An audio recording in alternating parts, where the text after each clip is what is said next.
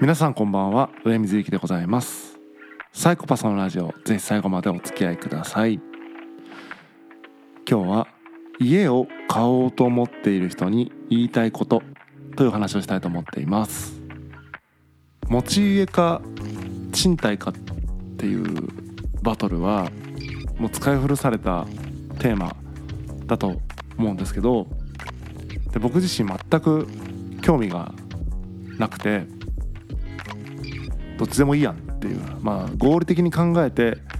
その個人個人がの条件で合理的に考えて合理的な方を選べばいいじゃんって以上っていう感じで思っていたんですがここに来てですね賃貸の方がいいんじゃっていうちょっとね あの主張に変わってきたので今日はそのお話をしたいなと思っています。すごく一般論としての持ち家のメリット賃貸のメリット、えー、持ち家のデメリット賃貸のデメリットみたいなところでいくと、まあ、家を持つことで、まあ、自分の資産になるよねとかあと家の中とか、まあ、家のデザインもそうだけど好き勝手できるよね持ち家だったら。もっと言うとローンを支払った後はまあ毎月出ていくお金がかからないから経済的にもいいよねみたいな長期的に見ればね。っていうメリットが持ち家にはある、まあ、デメリットで言うとまあ引っ越しとか簡単できないよねとか。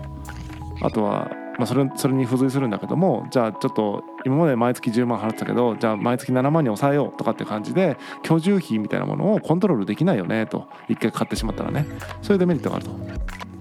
で逆に賃貸のメリットで言うと簡単に住み替えができるよねと。別のマンションにちょっと住み替えようって簡単にできるよねとか。あと設備のねこう負担みたいな設備を変えていこうみたいな負担が低いですよね。少ないですよね。あの持ち家に比べると。であとは、まあ、資産にならないっていうデメリットがあったりとか家の中ね壁に穴開けたりとかっていう何ていうのかな。ことは自分のものじゃないからできないよねっていう意味での不自由さがあるよねっていう。大体この辺が主なその持ち家か賃貸かのメリットデメリットであとはね自分が置かれてる状況を考えてどっちがいいかっていうだけの話かなってずっと思ってたんですけど先日ですねサウナに行った帰りにこう40分ぐらい街を歩いてたんですね。でそこの街はどちらかというとこう一軒家がいっぱい立ち並んでるような場所ででいろんな家があるなと思いながら見てたんですけども思ったよりもいろんな家がなかったっていう。とまあ大体築年数40年ぐらいの感じの見た感じね。の家がこう立ち並んでて。でそういう家は築年数40年だなって感じのデザインなんですよね。で大体似たような作りでみたいな。でたまにこうポツンと、えー、10年以内に建てたような割と新しいような家とかがあったりしてそれはもうなんだろうな新しいってだけじゃなくてデザインも新しいっていう感じ。でその時に思ったんですよね。築40年の家って今自分がじゃあ新築で建てる時にそういう家は作らんなって思ったんですよ。つまりデザインに流行り廃りとか飽きが来るんじゃないかっていう持ち家のメリットの中で家を自由にできるとか家を自由にデザインできるんだって言ってたけど確かに金持ちだったら建て替えて建て替えてその時々で好きなデザインすりゃいいと思うけど多くの人は一生に1個家を買うみたいなレベル感の経済力の人が多いと思うので一回自分がデザインして作った家っていうのはそのデザインで売り飛ばしたりしない限りねその家にずっと住むんだったらそのデザインで過ごさないといけないと。これってものすごい覚悟だなと思ったんですよねだから俗に言われるそのメリットデメリットとは別にそのデザインに飽きないのかそのデザインで後悔しないのかっていうことを考えると構な重大なというか重たい決断だなと思うんですよね。例えば僕はその古い家を見て自分だったらこの家は建てないなっていうような感じの家。とか新しい家を見てああんかいい感じだなと思った。とかっていう感じ。でその家ごとにやっぱ感想はあるんだけどその抱く感想あるんだけどじゃあこの感想が僕の10年後20年後30年後に同じかっていうとまた違うから30年後には今あの築40年の家がいいと思うかもしれないしとかっていう感じで あの好みは変わるよねって思ったんですよね。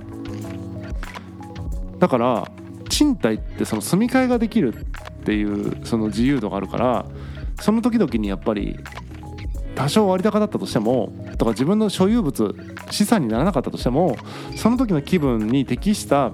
場所に住めるっていう意味では賃貸の方がいい気分で過ごせるんじゃないかなそのいい気分分の料金として割高でもいいなって思ったんですね。うん、なんかこう普遍的なイデアを家に対して持ってる人っていうのはそれを実現して家として所有するっていうのはいいと思うんだけど好み変わるんじゃないかなって思った途端結構大きな買い物だよねっていうふうに思ったっていう感じですね。これを踏まえて